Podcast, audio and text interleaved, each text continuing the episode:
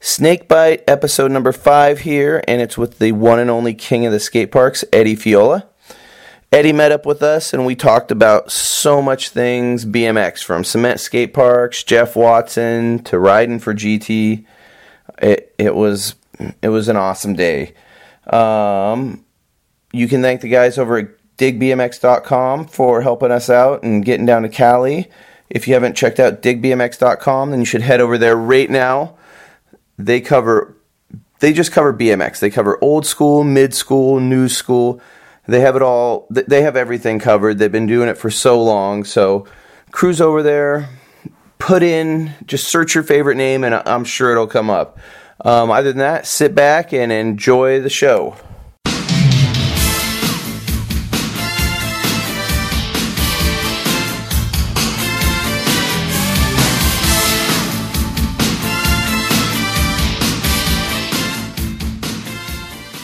Thank you for doing this with, with me. No worries. I got this, this whole week. I think I got eight or nine podcasts. We're going to do Lee Reynolds this evening, so Oh, cool.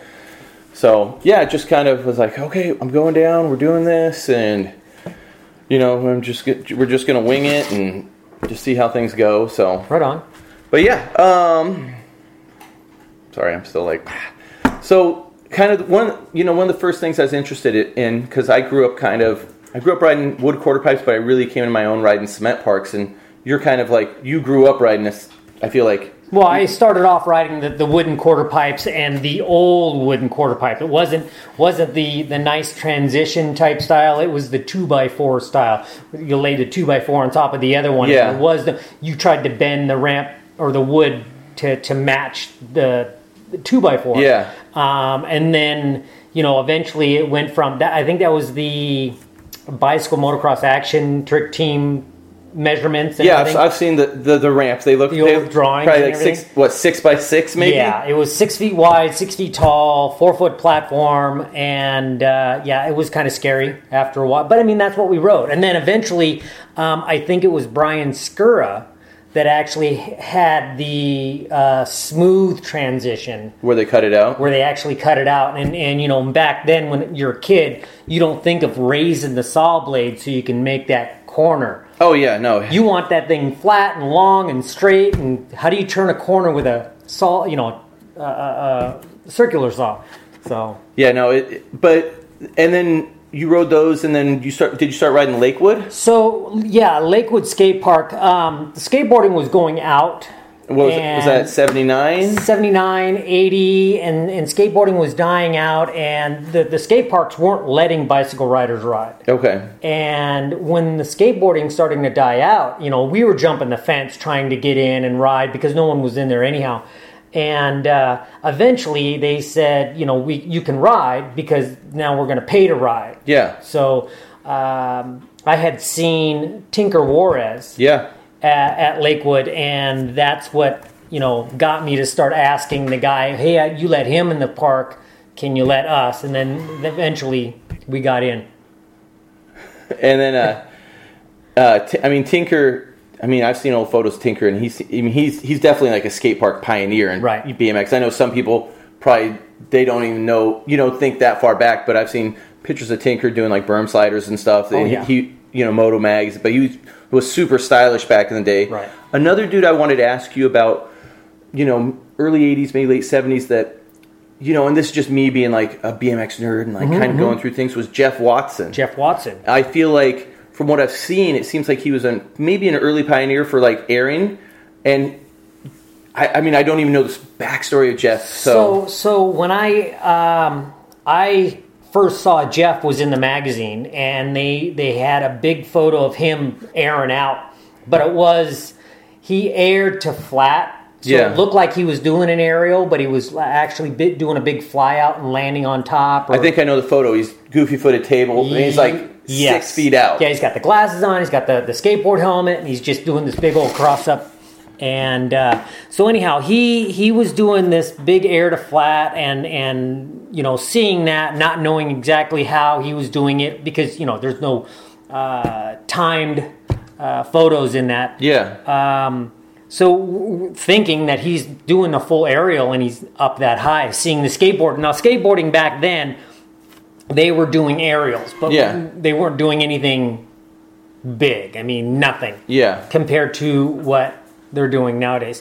Um, so the magazine had taken pictures of Jeff Watson, and then somewhere along the line, uh, took photos of. Uh, who- uh, um, um, not not Steve Bennett, but um, um, the other guy. Uh, oh, why am I why am I brain farting?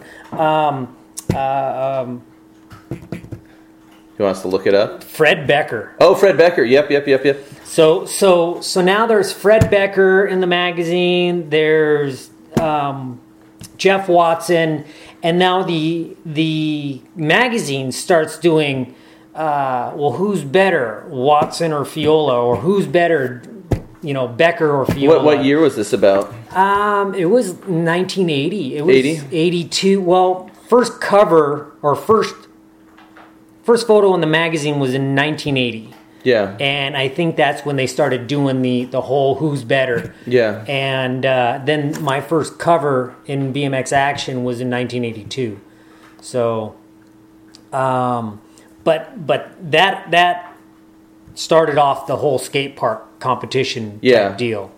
Yeah, because I always, I, yeah, I'd always see photos of Jeff Watson. I'm like, this dude looked really raw back in the day, Yeah. and like, you know, and you're like going back, and I'm like, oh, I've seen pictures of Stu Thompson doing kind of little airs, but I'm like, this, you know, he'd be like, three- Jeff went big. yeah, I mean, and I'm like, who did? I mean, before that, you didn't even see anybody, so it's like, Right. I feel like, you know, him and Becker and a few of those dudes just kind of had to like kind of create airs, like, Yeah. and I know you were feels like. Were those dudes a little bit older than you? Yeah, they were. So you were just like the generation kind of right after yeah, them. Yeah. So I started coming in and started seeing what they were doing. I gave it a little bit di- different style, um, and and I and I was going for more of a skateboard type style. Yeah. Where you know where you know you you were seeing.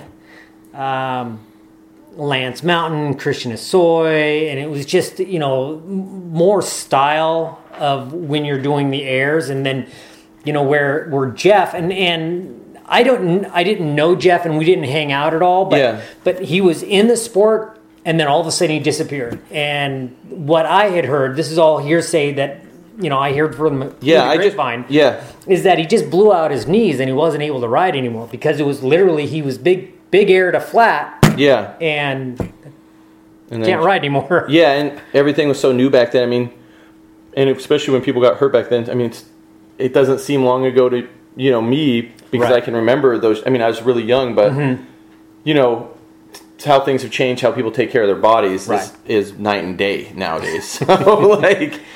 Yeah, so then you kind of went to you. So you were riding Lakewood. I think you were riding like what a quad angle and stuff. Then Um, so yeah, I was uh, my first bike that I rode was a Tor, an, uh, um, a Webco. okay, yep, Um, and then from there, I went to a quad angle where literally I was riding my bike throughout the, you know, Lakewood and Long Beach areas and riding everywhere and trying to find as many ditches we could. And eventually um, found out where SE was. yeah, And we literally were hanging out at SE and trying to, you know, scavenge through the, uh, the dumpster of all the frames that were, you know, not good. yeah, And uh, so I guess one day um, Scott had seen me ride and knew who I was, and, and eventually just gave me a frame. And and uh, Jeff Botima gave me some forks. Oh, nice. So I had a frame and fork sponsor.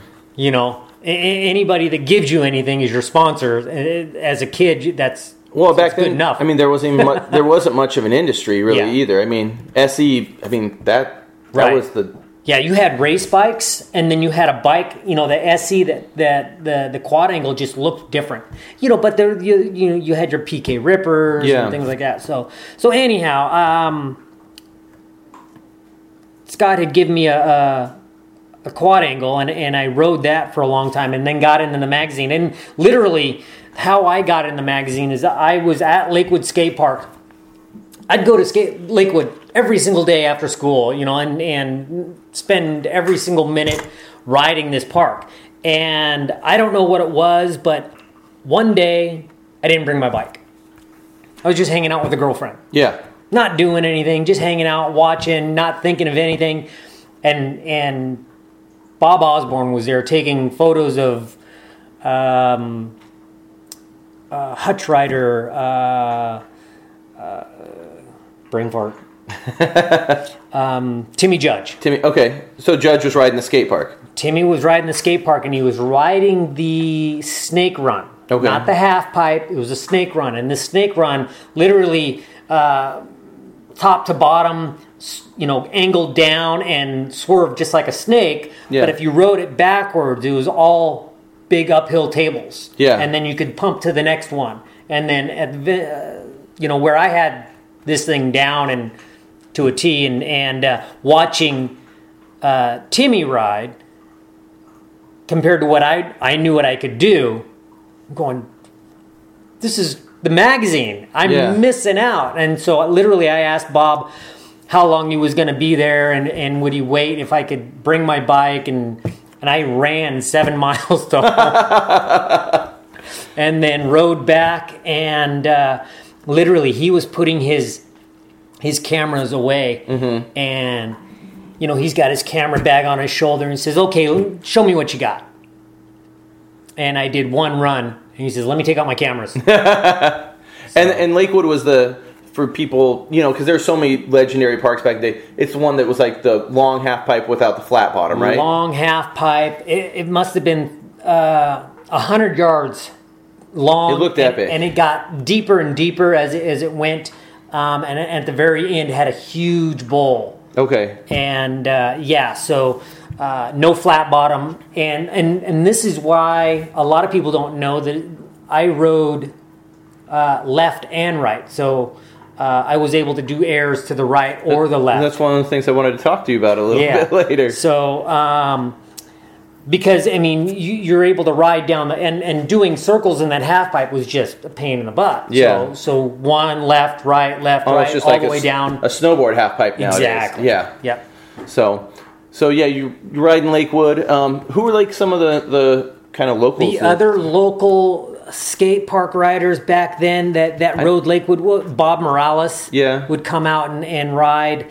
Um, a lot of the guys from my school rode, but then they all kind of veered off, got you know their their license or got girlfriends, Yeah. and and so uh, Lakewood was literally my skate park, and and and uh, not too many other guys wasn't there a dude there that rode a cruiser that was pretty good? um, Mike Marker. yeah.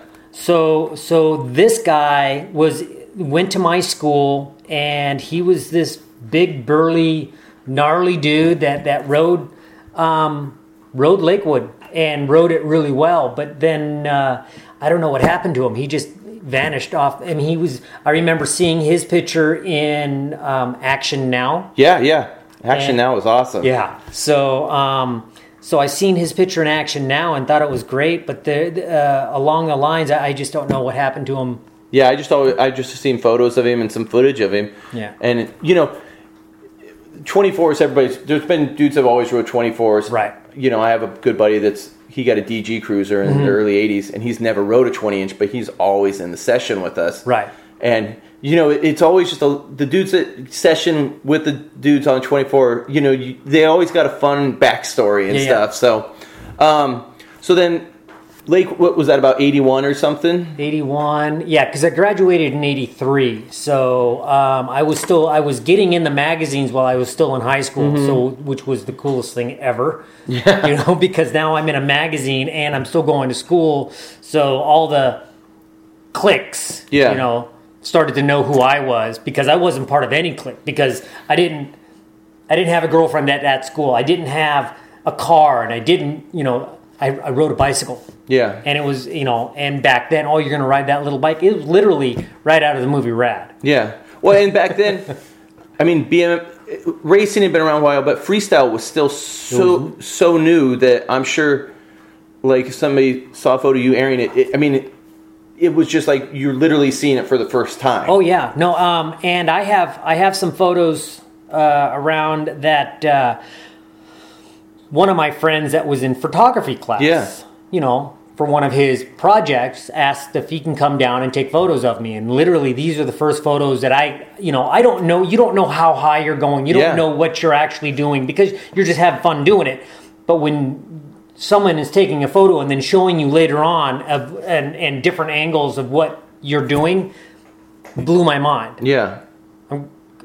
kind of scary because i didn't think i was going that high at that time How how high do you think you guys were doing about 82 or so? Um, I have I have photos of probably five six feet out Of Lakewood. Lakewood. That's gnarly. Yeah, I mean, I've never ridden there, but just looking at it, you know, I've ridden up, you know, Yeah. you, when you've ridden enough parks and you can. yeah. I'll that, try to find some photos. That, that, that, that definitely seems gnarly. So then, you know, what was it, about 82, 83, uh, Har- you started riding for Haro? so, um, so I started getting in the magazines every once in a while. I had two shots in the magazines, and um, I guess I don't know how this happened exactly, but I guess that Bob Harrell had found out that I was going to do a photo session with BMX Plus. Yeah.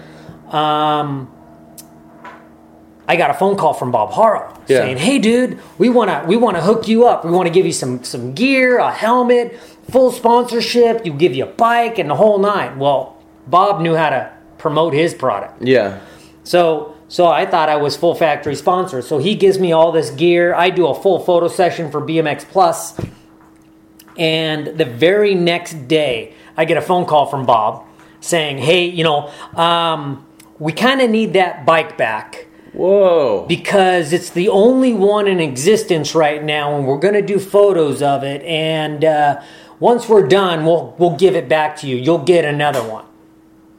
I said, "Cool, whatever it takes. You know, you know, you need it for photos." And yeah. yeah, never saw it again. Is that the only time you rode a Haro? Is- Yeah. So, wow, I thought the Haro thing at least was a little more. Yeah, no. So, so that was the only time I actually rode that frame So the photos we've seen of you riding a Haro is just from that one one day. one photo shoot. Yeah. Wow. That's and is that like that had been right at the inception of Haro? Like right like, It was the very beginning of his first his first design of the Harl right after the Torker. Yep. And uh, because I was riding a Torker prior to that. Yeah. Right? So, um, my dog. Um, she's pretty far away from that thing, huh? Anyhow, um, I was riding a Torker. Bob gave me the bike. He took the bike back. I went back to the Haro, and then we had uh, King of the Skate Park start a competition. Yeah. Um, at uh, uh, Skate City. Yeah. And that's when I got my first cover shot. In the one the one 80 hand one footer? in '82. Yeah. Yeah. So I'm wearing all Haro gear, uh, the gear But that you're on he a gave Torker. me. Yeah, but I'm on a Torker. Okay. So that's how I ha- ended back up on the Torker. Yeah, and I, I actually I know that that cover it's like the pool coping bowl, Yes. right? Um so I- oh, another thing before we keep going on the Yeah, yeah, yeah. sponsorship thing, I I- you know, you you got to ride so many epic parks like that like you know, as a dude, like I love riding cement because I feel like cement you have a, it's a different feel than Oh, wood. sure. And uh like when you push, it doesn't it doesn't Yeah, give there's no You- you- your flex. pump is just real there. So you know, I I grew up and I'd watch like the King of the Skate Parks VHS, you know, and you'd watch them over and over, and I just and I know there's a lot of other dudes because you know when you grew up at other places. I mean, Southern California with the parks, it just seems so epic. Right. W- Can you break down the pipeline bowl? Like I, you know, I always hear things. Bowl's 15 feet deep. No, it's nine feet deep. This and that, and it's just like, what was it? You know, and it's like, what was that bowl actually like to ride? You know, So so that bowl, um, I think it was 15 feet, um, but there wasn't one section of that bowl that was the same. So I mean, it, it had. Uh, there's oververt, there's undervert, Yeah. there's there's little bumps in the middle of it, but um, when you ride it and you ride it every single day, you, just start, know the you sweet just know the spots. sweet spots. Um, and you know no coping uh, and it was just you know it, it was it was almost a 200 grit sandpaper Oh yeah, we, we've got a few parks like that in Oregon up by the coast that have just gotten beaten by storms, weathers and everything. It'll just take it, yeah take if skin you off of go you. down and, and back then back then we didn't wear the knee pads of today where the hard cap knee pads Yeah. you know we wore the pants the leathers and and if we did wear knee pads it was the volleyball literally style ones. and the stuff? volleyball style and uh, it, so so in that instance you either made it or died trying to make it Yeah, there was no well skateboard toss the skateboard and run out of it yeah, yeah, yeah, Yeah. Yeah, I just always see stuff, and you know, you always see the back area where you get to do the foot. What was in the, was there a set of stairs that went down in the back? I heard. So so there if you if you look at the bowl and you look towards the pipe, um, you'll go towards the back of the pipe and then it, it'll it'll banana left or banana right. Yeah. And then there were stair steps to go into that area. That's funny. So um, there was a way to get into the bowl without actually rolling in if you wanted to. I don't know anybody that did, Yeah. other than trying to get out when somebody got hurt. Yeah. that was the best way. Um, but yeah, so so just l- left of that right hand banana, um, that's where that fence plant would be, right next to the the pipe. Who, w- were you the first one to do the fence, fen- uh, fence pe- plant? Ye- As far as I knew, yes. Yeah. Yeah, it was between Brian Blyther and myself. What year was? I mean that. I mean that's pretty gnarly for back then. Like, Yeah. what about what year was, would you think that was? Um, 83, Mm. Oh wow. 84, beginning of 84, something Yeah. like that. So, Yeah, it's just I see that bowl and you know you guys whipping around. It did it, the, was the waterfall on it pretty steep, like to where when you went down you could get a good pump right before. oh yeah, well, I mean, so on that bowl and in, in the early times of riding it, we would hit it one time and then come back to the, the waterfall, you call it, and Yeah. the roll in area, and then head back out. And then Brian Blyther, sorry. It's okay, you can answer it if you want. I, I don't. Yeah, don't answer the house phone. so don't call me there. we'll just let her. It's it's fine. All right.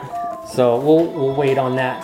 Um, yeah. So uh, anybody that calls the house, it's it's they're all Telemarketer. Telemarketers Yeah, I know. and- I, I it's the worst thing ever. yeah. So I can just cut this little part. There we go.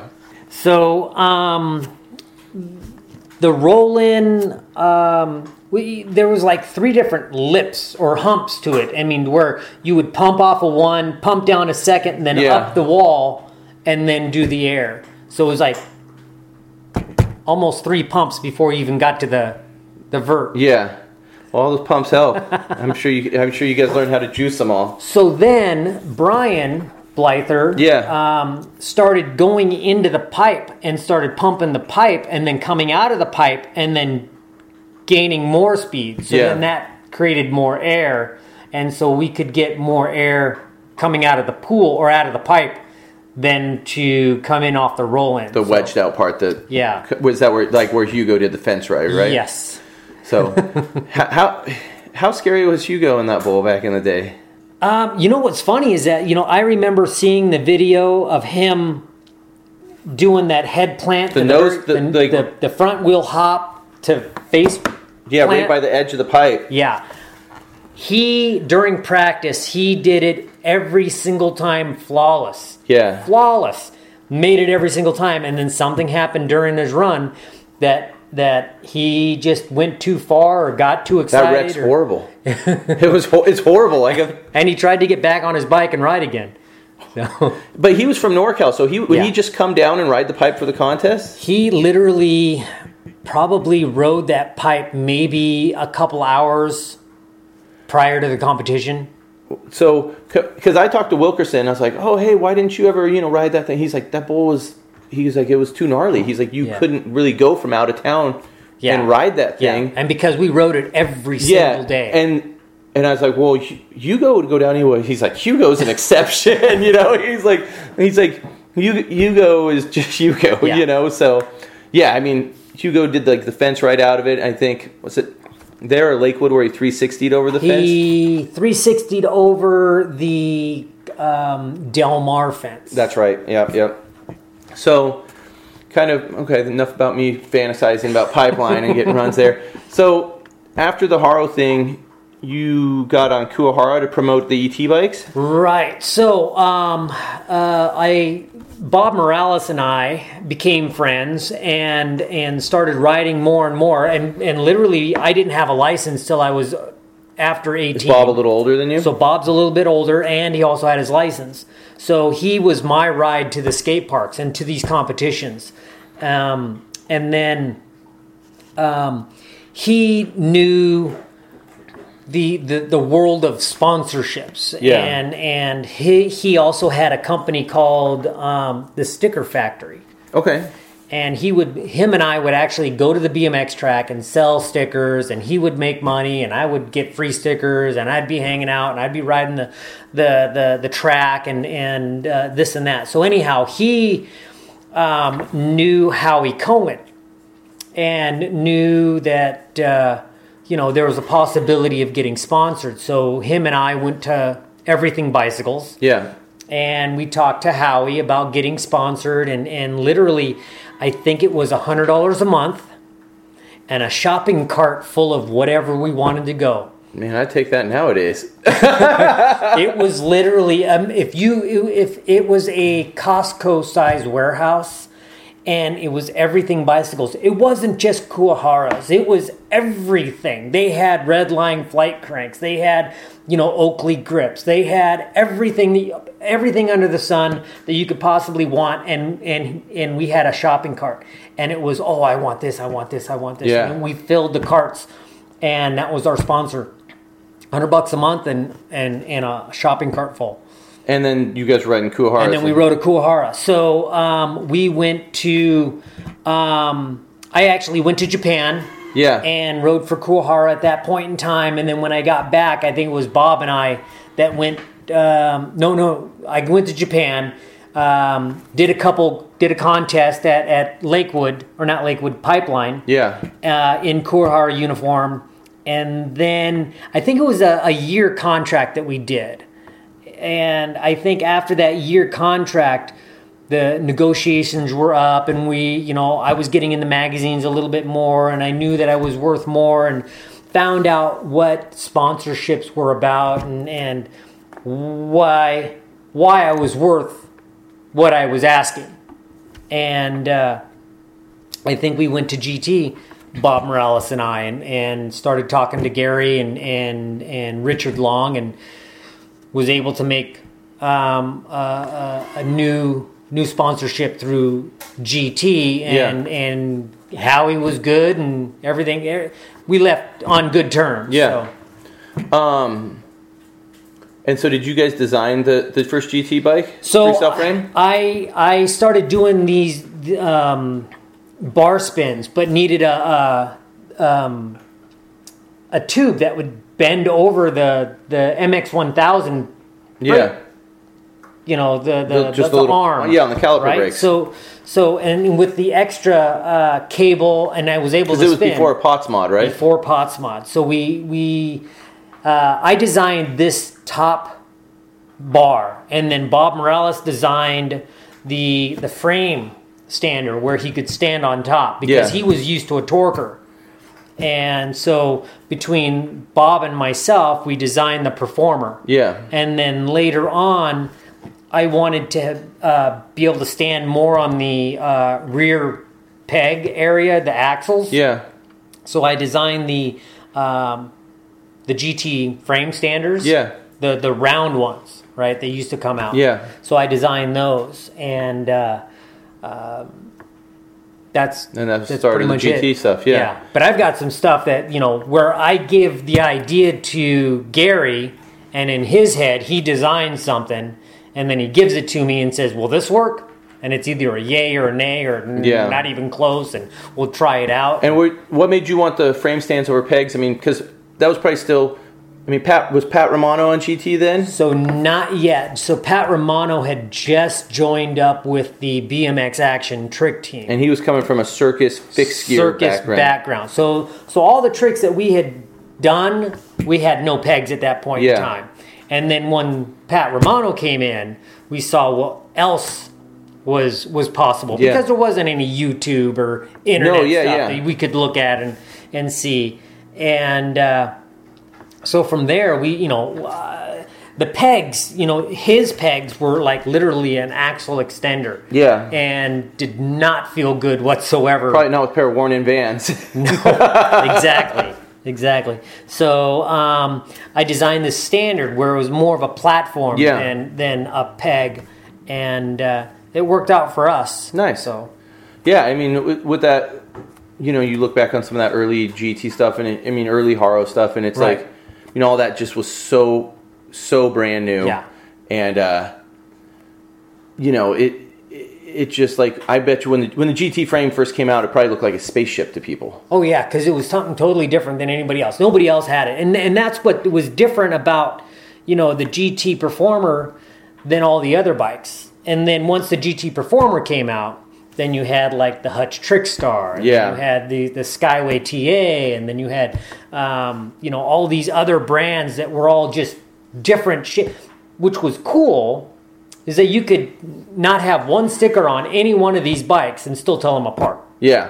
Oh, no, yeah, all the bikes back then, you had to have your own little splash on things. Okay. So this big block of aluminum came first. yeah. And and then that was our frame standard and it was too big. So we designed this to be the frame standard. And then we wanted to do something on the fork. Well, Gary's idea to do something on the fork was the same frame standard Yeah. on the fork. which just that that would have looked so weird to look down on. Yeah, and the, and the thing is, is that the the it worked really well, except for the um, the leverage that this has when you're on it, and it wants to undo the Uh. Oh, I didn't even think about that. Yeah, yeah. So we yeah, well, I didn't think about it either until it happened, yeah. and going these aren't going to stay on, and there's no way to clamp it around. So so then we thought you know maybe wrap it around the fork somehow, and that's when those pegs, those rubber pegs that literally Was that the Dino ones? Yeah, and that I think they actually became they were they were motorcycle pegs, Oh, okay. and they just took something from somewhere else and made it work for BMX. Yeah. just put it in different Yeah, I packages. guess those those Dino pegs look like just motorcycle pegs. exactly what they were. Oh wow. So yeah, so you guys got the GT thing rolling, and Yeah. um, so it was you and So it was myself and Bob Morales, and then uh, you know Bob Morales started doing more designing the, and and running the uh, AFA and the ASPA ASP ASPA. and that was before the AFA, right? Right. Okay. Right. The American Skate Park Association. Yeah. And then the AFA um, was after that, and and that was more of the um, pipeline Del Mar uh, Skate City contest. Yeah. Stuff like that. So I mean, that was kind of the three for the King of Skate Parks, right? Yeah. Okay. So then that's rolling along in about 84. So then we kind of go into the King of the Skate Park King of era. the Skate Parks, and Bob is literally running the, the the competitions now, and I'm competing in the competition. How old are you then? Probably like 16? No, no, no. I um, eighteen, nineteen. Okay. And yeah. Yeah. 18, 19, around 84? Yeah, yeah, c- yeah. Uh, I graduated in 83 at 18. Okay. 84, 18, 19. Um, and uh, yeah, so, uh, and, and the very first King of the Skate Parks, there wasn't really a pro class. We were all still figuring it out. And and I guess after the first competition, um, they they figured that the guys that were getting paid and that were that were the experts were going to be turning. Those guys are the pro guys now. Who And who would that have been? Um, so myself, um, I think Brian Deem was also in that pro class. Um, you know, GT had sponsored quite a few guys, and Yeah. then, then um, uh, Morales Viola, yeah. the MF team. Uh, we we sponsored a couple other guys, and and uh, uh, and then Haro started sponsoring some other guys like Mike Dominguez. Yeah. and uh, so uh, it- you know, like I said. Um, uh, what's the guy's name? At the, the very beginning when we first started the Oh, Jeff competition, Watson? Jeff Watson, yeah, he didn't go to any of those competitions. He was already out of the scene. He's already gone. Yeah. oh, wow. So, I mean, yeah, just In such and a- out. just such a. I mean, it, it, we see it, all started the time. somewhere. Yeah. yeah. Yeah. And and just by him doing something in the sport gave somebody else an idea that might be able to do something better or Yeah. more competition, things like that. Yeah, and that that's one thing. That's why I wanted to bring up his name because Mm-hmm. I'm like, you know, when people talk about BMX and the history of it, I'm always like, I just feel like you know Jeff Watson sometimes overlooked, and I I know it's probably just because he was here just for a fleeting minute, Right. But I feel like his little piece of the puzzle was a fairly Sure. big piece, you know, Yeah. for the time. So But I mean, like, I, I don't know how many photos he actually got in the magazine. Yeah. And, and, you know, that the guys that were, you know, had magazines back then and got the magazines from the, you know, the bike shops and stuff like that.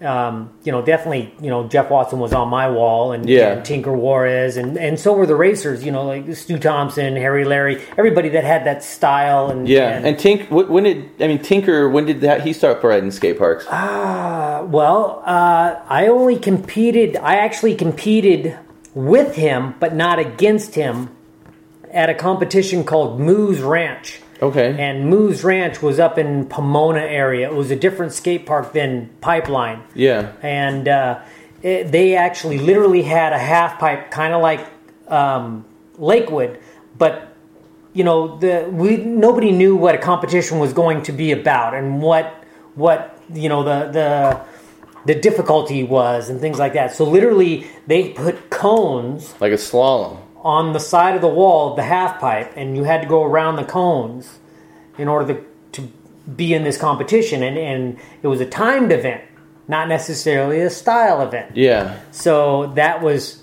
different. Um, and and I don't even know what else I did, but at that point in time, I was riding in an uh, a novice class, um, and Tinker was in the expert class. There was no pros at Yeah. back then, and uh, I think Tinker and Jeff was competing against each other back then. I don't even know who won back. Yeah. but there's got to be some type of um, magazine coverage. I think Action Now might even cover. it. Yeah, I'll have to look for it. I have a lot of old magazines, so I'll, I'll definitely look for that one. So yeah, the King of the Skate Parks, the contest rolling in in the first was the first year through those three. Con- the, the first King of the Skate Parks did it hit all three of those parks, and yeah, it yeah. was just the expert class. So like, what would the best been like eighteen and over? yeah, something like that. Yeah, and then um, I mean, was that that felt like it was kind of time where BMX was really starting to get a lot it of was attention. definitely getting a lot of attention and and at that point in time um, the commercials uh, product companies like like mountain dew and pepsi Yeah. and mellow yellow and and all these companies started wanting some type of bmx in their in their commercials and you know all the BMX guys we didn't have agents and we weren't thinking of having agents we weren't thinking about getting in the commercials but the um, the product companies would go to the magazine and say hey who's your best guy yeah, and and they would literally the magazines would be our agencies and and they would give our names to these companies and and then we'd all show up for this audition and sometimes i would get it sometimes somebody else would get it and and uh, so that also gave us a different venue of what we could do in in the entertainment world i guess yeah. so Do you feel like before we talk more about the King of the Skate Parks, I feel like when you look back on the early, you know, the kind of like Wilkerson was calling you guys like the first gen. You know, there's old school, but you guys are kind of like first gen. But I feel like there was kind of a divide when you look at like the pros of the time. You know, there'd be like you, Blyther, and Dominguez. I know Dominguez. I think was a fair amount. Like he's he was so young back then, right right but then you had like Mike Buff and RL and those dudes, but it, it never seemed like those worlds crossed that much in the early times. It was like the Cement Park dudes, and like you'd see Buff's ramp or the BMX Action Trick team, but you know you're like RL at pipe, that Pipeline or Bu- I, it's just like something that you I I mean at least for me I never really saw it, and it didn't seem like did those worlds not cross very often? They didn't, but but you know, and and the thing was is that you know freestyle back then was was everything. You know, there wasn't a dirt jumping contest, there wasn't a skate park Yeah. contest, just a skate park contest. Something literally the um, when I rode for Kurohara and we had the skate park contest, it wasn't just just a skate park contest. We literally had a pool contest Yeah. um, there was a ramp out in the parking lot. We had a ramp contest, and well, it was all part, and it was an overall winning. Yeah. So there was flat, ramps, pools. Yeah. So you did everything, and it- you did it all with one bike. Yeah. Um, and so, uh, BMX Action Trick Team was, you know, the best thing since sliced bread in their magazine. Yeah. And, and, and in order to stay that way, you wouldn't compete, I see. right? So if you're on top, if you don't compete, then you never know. Yeah. So it, the, they the stuff that they did was, was really good, really smooth. But there was there was no way that they would be able to ride in the skate parks in in in and be in competition with the guys that rode the parks. Yeah. You know, but they did more flatland, and so the guys that rode more parks didn't do any flat. So I mean, it. it so yeah, they didn't really cross paths. Yeah, I just, you know, you just never saw much. Like, you know, I'd be like, oh, because you'd see pictures of Buff's half pipe and stuff, which was just insane for back in the day.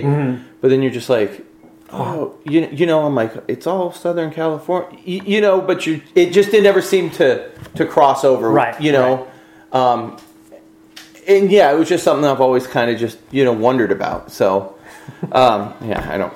Uh, so yeah, back to the king of the skate parks, and you know you got the contest going. So the first year was Dominguez even in the first year? He was. He was in the uh, the very first uh, beginning of the skate park as an as an expert novice rider or novice expert rider, uh, young kid, but he was busting out, and and he would be hanging out with you know Fred Becker and and Steve Bennett, and Fred Becker is the one that invented Tuck No Hander, right? no, no, the the the the no hander was. Um, brain fart. it, it rode, he rode for um, free agent back in the day, and um, No, Oh, we can come back to it. I Yes. can put, I can put a note in it. I know sometimes you're like, I'll yeah, bring but it's something up. not Fred Becker. Fred Becker didn't do uh, any. I don't think he did one handers or one footers, or he just did airs and he did style. But, Yeah. but didn't take any anything off. Um, so the guy and, and the guy that did do the tuck no hander uh, was the only guy back then that Yeah. did it. So I remember he did that pretty early. Yeah. Back in the day. Um, so yeah, like the first year, let's say you guys got done, but this was it felt like second. How, um, how long they run for? Four years. four, well, six years total, I think. Okay. Um, but it felt like the second year is like really when the competition was like that's when the pro class did Sure. it, right? sure, yeah. And was Blyther in that pro contest Mm. then? Not yet. Brian didn't get into the pro class until I think the third year, Okay. and uh, or at the very end of the of the second year, Yeah. then when he turned pro. So that second year, the pro class would have, you know, was that kind of where you and Dominguez started battling? We battled all the time. It- Yeah. But we were, the- you know, and the funny thing is, is that, you know, we, we were, you know, really good friends. I, I'd be hanging out at his house. I'd be driving his, his dad's truck and, and we're going places. And, and, uh, so every, everywhere we went, we, it was just, you know, even though we were in competition against each other, we were still good friends. yeah, because that was he on Haro the next year. Yeah. So that's kind of where the Haro GT, Right, You know, right. that's and it where, was it was really cool. I mean, like we were, you know, and and you know the the sponsors, you know, GT and Haro and Kuhara and Hutch and all these companies, they would they would do image ads. Yeah. you know, not necessarily just about the bike, but but gave us and promoted the riders, yeah. and and we became superheroes. Well, I mean, and that, that- I mean, you could make someone a superhero back Right. then. I mean that, I mean, we don't need to throw anybody's names out, but there's plenty of dudes that were probably made superheroes that weren't even close to that level. Right, right. Well, I mean, I had a guy tell me, s- you know, dude, I remember um, I had you on my wall, and my buddy had had Mike Dominguez on his wall, and I always, when I went out and rode, I, I always said, Eddie Fuel is the best, and I'm gonna ride. I'm just gonna be like Eddie Fuel, and, and my friend would be just like Mike Dominguez, and he rode, you know, all the Haro stuff, and it was like they were in competition, but they rode they wanted to be us. Yeah. and it was just funny hearing that you know that i'm not i'm not used to i'm just a guy that rides a bike i just like riding my bike Yeah. i have fun riding my bike and and to be you know thought of as like a an idol or a superhero it just feels weird Is that where is that the year where it started feeling like you were becoming more than just that kid that rode a bike in the neighborhood? well i still just rode a bike in the neighborhood i just rode and had fun but it, i mean it's the years now that people are telling me Yeah. that they had me on their wall or they had pictures of me and and but you it know, didn't it didn't seem like that to you at didn't the time. seem like that at the time Yeah, so I know like those early years, you know, w- was 80 was that second year where they had the first high air contest? Uh, I think it was. And there's I mean there's controversy still to this day about your guys' high. I mean, yeah, you- I mean it it's funny because like people still talk about Yeah. talk about it, you know, they'll be like, "Oh, Eddie and Bob were buddies." And they'd give him a bump with GT. uh, No, I, I figure this is something fun to talk about. No, no, you know? no, no. It's it- it's exact. You know, and and I know who you're talking about.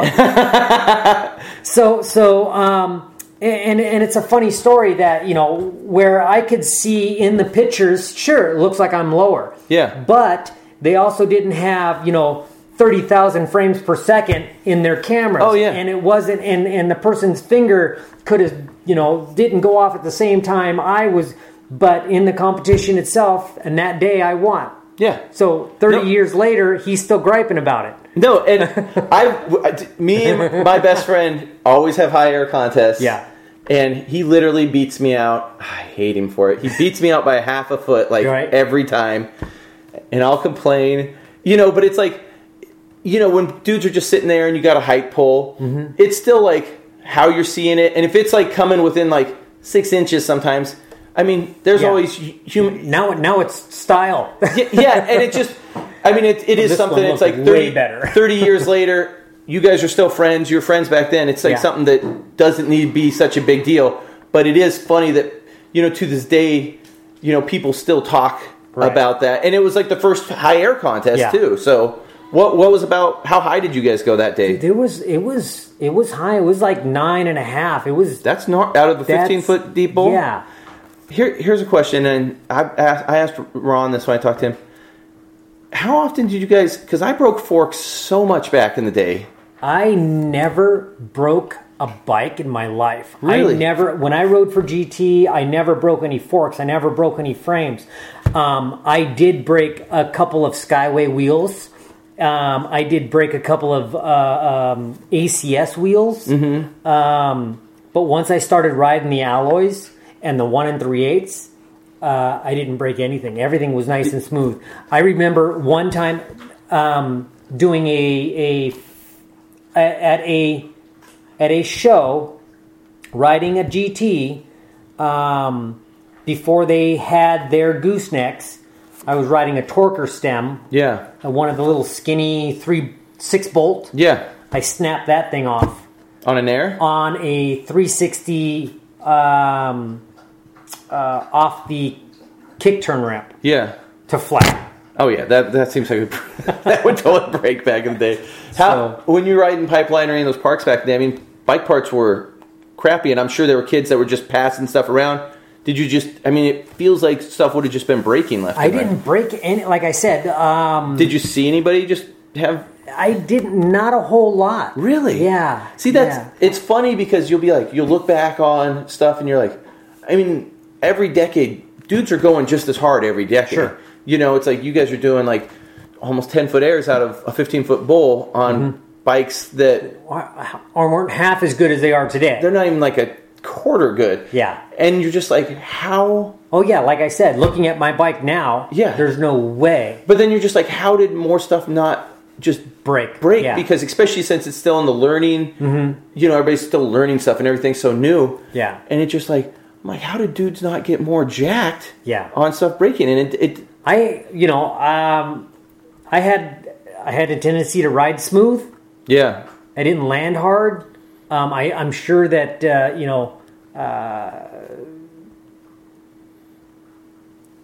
Uh, Hugo might have broken more stuff, Hugo you know. So it's, but I, you know, I've broken. I I I've broken bones. Yeah. What, what what's wh- like what's the injuries that you acquired? Uh, uh, not as many as Matt Hoffman, but uh, and not all at one time. So so both arms, both legs, all my fingers, nose three times, collarbone, left one three times, right one twice, dislocation twelve times in the in the left shoulder.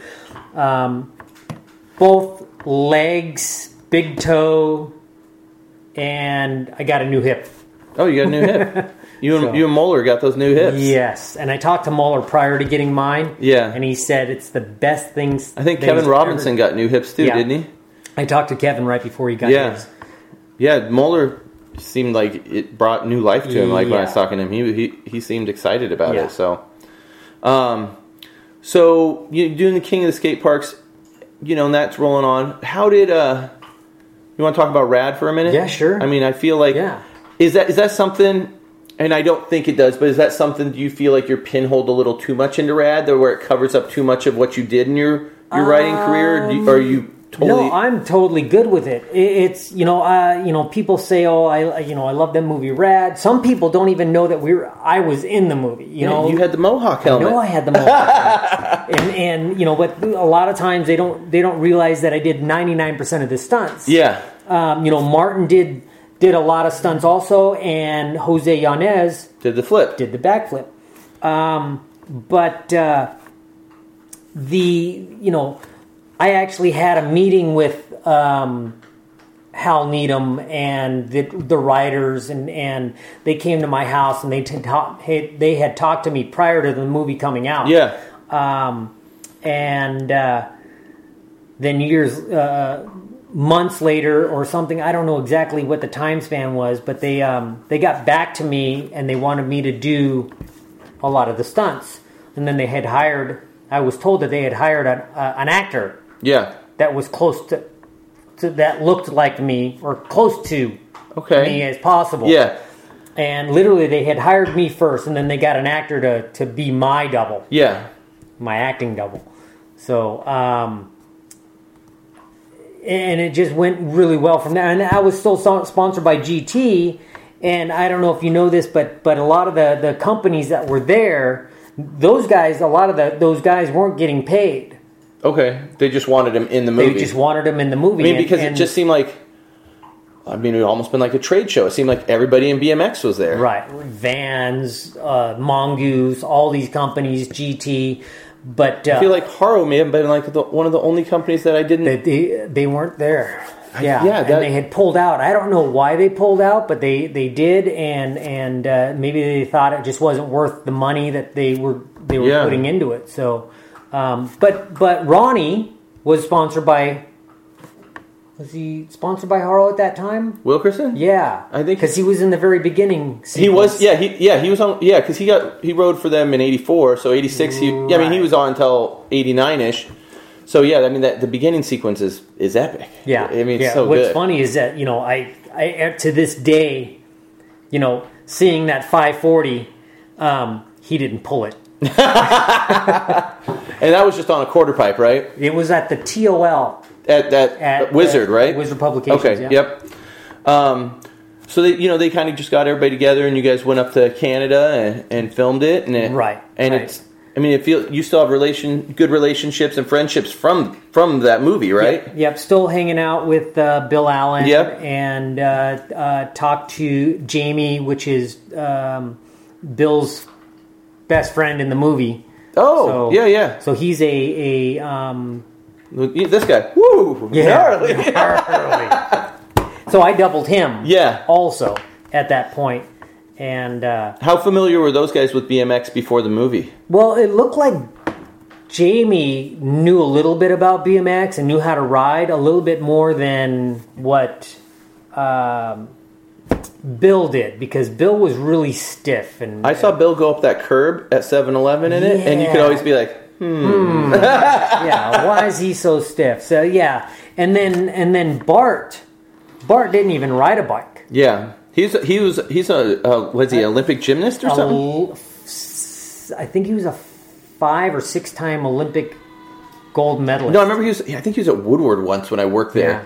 and like people were. They're like Bart Taylor's here, and I'm like, I'm like, I think he's got a real name. Yeah, yeah. Bart Connor. Yeah, so So yeah, he he he still and and I actually had all those guys at my house, um, and we filmed the behind the scenes um, audio. yeah. Oh, Here. so dubbed up. So here's here's a question I got.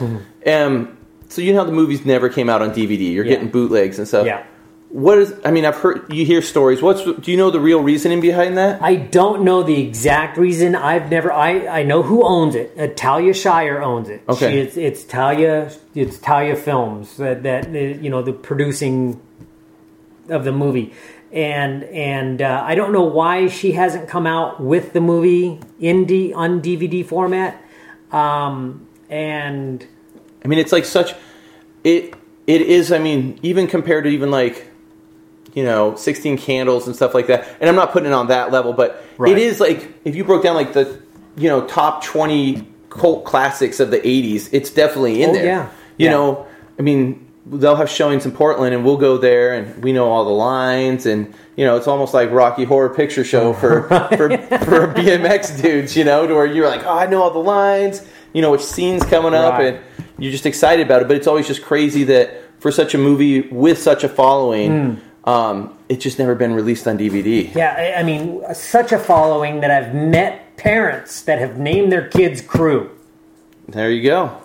Yeah, I mean that it, it does have that following. I mean, it's Yeah. just such a iconic. It it captured. It hit at the right time Yeah. to capture s- just that spirit of the '80s perfectly. I mean, I Hmm. Yeah. thought so. And, and it's funny is that you know, uh, I don't realize until somebody says something to me that you know what other people have. It, you know, Rad was huge, and it was a lot bigger than a lot of people.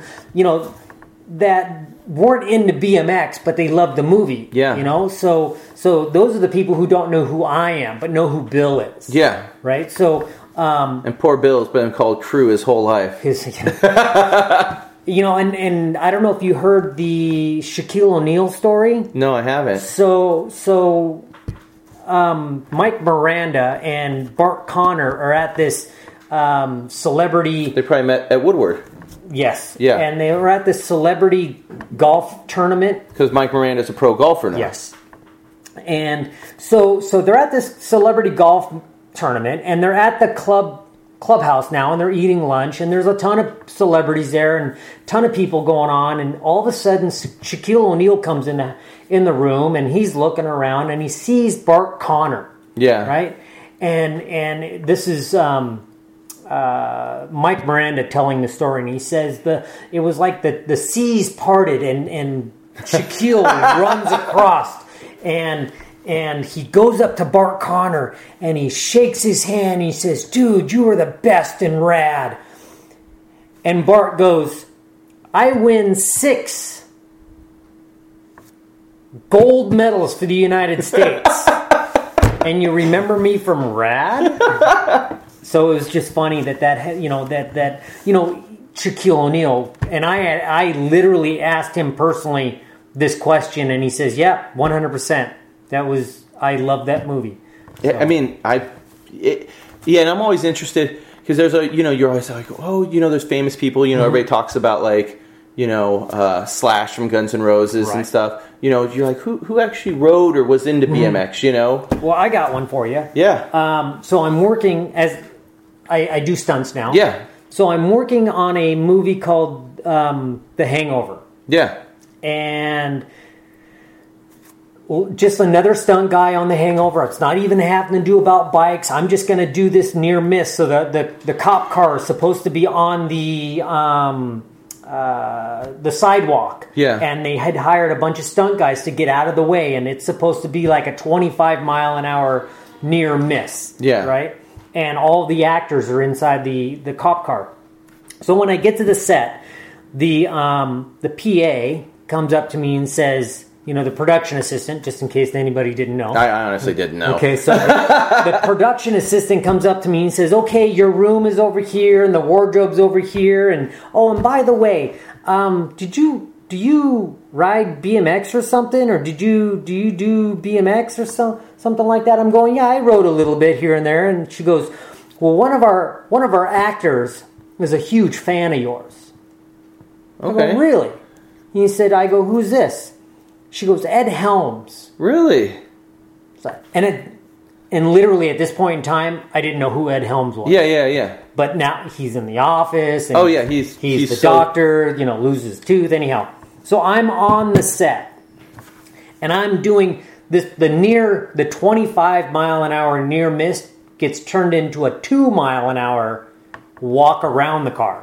Yeah. So they hired us for no apparent reason to do a stunt. I'm sure that happens a lot in It Hollywood. does, unfortunately, but we still get paid the same. So, so um, as as the cop car is doing their their little run back and forth, and I'm missing the car, this and that. The the the camera inside the cop car says, "Okay, we have to do our, uh, we need more film, so we're doing a reload." So everybody gets out of the car. And as Ed Helms gets out of the car, he comes running over to me and he goes, Dude, you know that one trick you do in the very beginning of Brad and you have your hand and you do the whip and the bike comes around. Oh, I know which- I know which- And he explains and he goes, You're doing that. And then you come around in the movie, you're doing the 180 and you wave at the, you know, the guy says a thousand times the porch. And he knows the movie by like the back of his hand. Yeah. So I mean, he says, "Oh, I used to ride, and I used to have my own trick team, and all this Really? other stuff." Oh yeah, it was.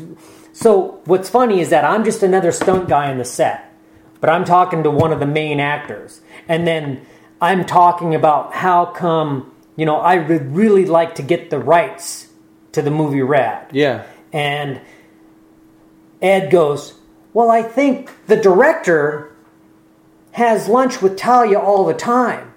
And he calls the director over. So we're literally Las Vegas Boulevard. And he calls the director over. And now I'm talking to the director about Rat Yeah. and I'm talking to Ed Helms about Rad, and I'm talking about this, and you and I'd like to get the the, the rights and whatever it might cost, and this and that, and says I'll make a phone call right now. So he's calling Talia right then and there. Like I'm going to get the rights, Yeah. and he's calling, and he gets an answering machine. And that's the last I heard. But Ed, Ed Helms grew up grew up Ri- riding. riding bikes. Wow. So yeah, I think he's he's probably like close to my age. I Yeah. think so. Yeah. Wow. See, I, I just always love hearing like, you know, just because everybody's got their own story with BMX, and it's just always interesting. You know, like who rode Mm-hmm.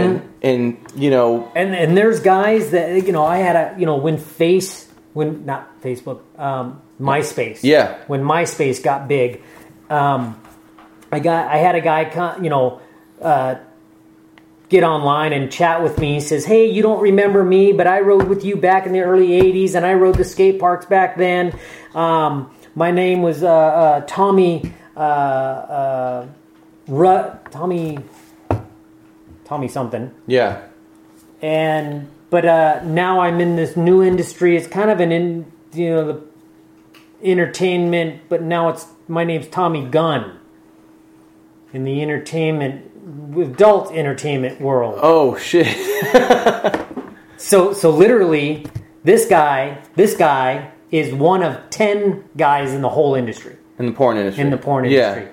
And and li- if you've ever watched porn, you've seen him. yeah he used to race or ride BMX, and he used to do tricks, and he, and and what's it, it's yeah it, it it just it's just always so interesting to me uh you know who has watched it and what people get into, and, and like how- yeah who, because you see those pictures of slash and you're like slash was a legit bmxer Yeah.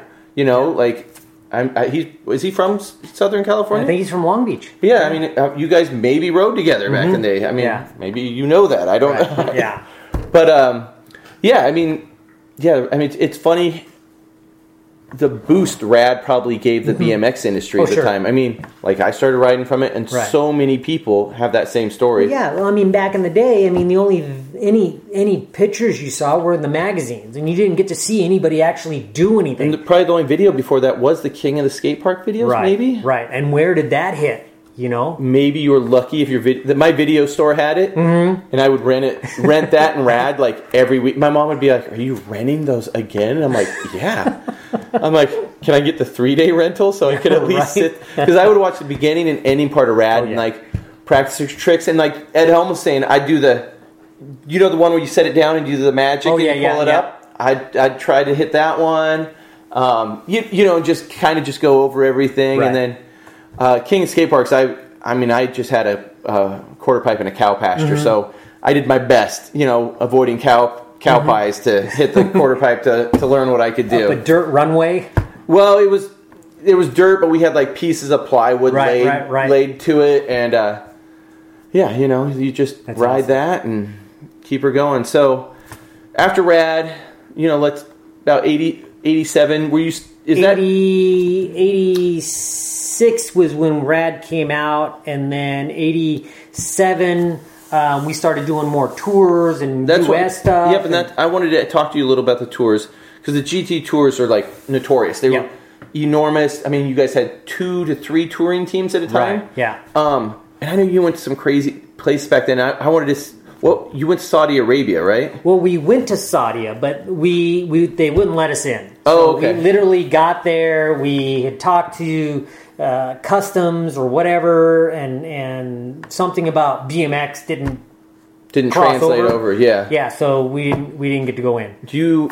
I mean, you traveled the whole But, world. but yeah, hitting a- China, Japan, England, Switzerland, Sweden, France, um, um, uh, Curacao. Um, Did you go to Russia? we didn't go to Russia. Um, But China may have even been crazier than Russia back then. We went to um, mainland China, so yeah, we we were in you know some hostile areas at some point in time. Yeah. and then we went through when we went to Germany, we actually went through the DDR and oh wow. and and you know there was a time limit on on how fast you're supposed to go from point A to point B in the DDR and if you showed up you know from your your paperwork that when you took off and you show up and you're too early well then they give you a speeding ticket if you're too late well then what were you doing wow. so I mean it was real you know so it was dead nuts all the way across and who were like your, when you did those tours? Who were like your favorite people to tour with at that time? Um, gee, uh, Dave Breed was one of the guys I did the world tour Yeah. with. Um, I also did a, a tour with uh, Bob Morales, um, and then a lot of U.S. tour stuff I did with um, uh, Adam Jung, um, uh, Steve Cassap, and uh, I also did uh, um, a U.S. tour with Britannia with um, Chris Lashua. Oh yeah, Chris So- Lash was sick. He s- rides so fast. Yeah. he was. He's sick. Um. So yeah, d- w- d- what, you got any like wild stories from tour? Any anything you want to maybe share? you know, as it, it's funny, I'm like, uh, it's either that I hit my head too many times, or uh, that you know I just remember the BMX riding BMX Yeah. and not remembering what we did afterwards. I've had more and more people tell me, "Oh yeah, you came to our house and you swam in our pool and we had dinner and this." I don't I, d- I did that with Todd Anderson. Todd Anderson was the Uh-huh. first. Him, Jeff Cotter, and Danny Hubbard were the first show I saw. Right. and it was for Vans. It was like '92, where I think they did the promotion tour, and I think you guys were the other touring team. I think Mm-hmm, Right. maybe it had been you and Josh White and somebody else. Josh White and uh, Scott Freeman. Yeah, so you get you know, and I was like, oh, I wanted Josh White to come because he's from Oregon, Right, And I was right. like, oh, Todd Anderson's sick, and we went and had lunch with him. Yeah. And that first time I met Todd, I brought it up to him, and he just had the most blank look on his face. So yeah, it, it, uh, I wish I could remember more. And, and what's funny is that I just I just spoke with um, uh, Robbie McCrary.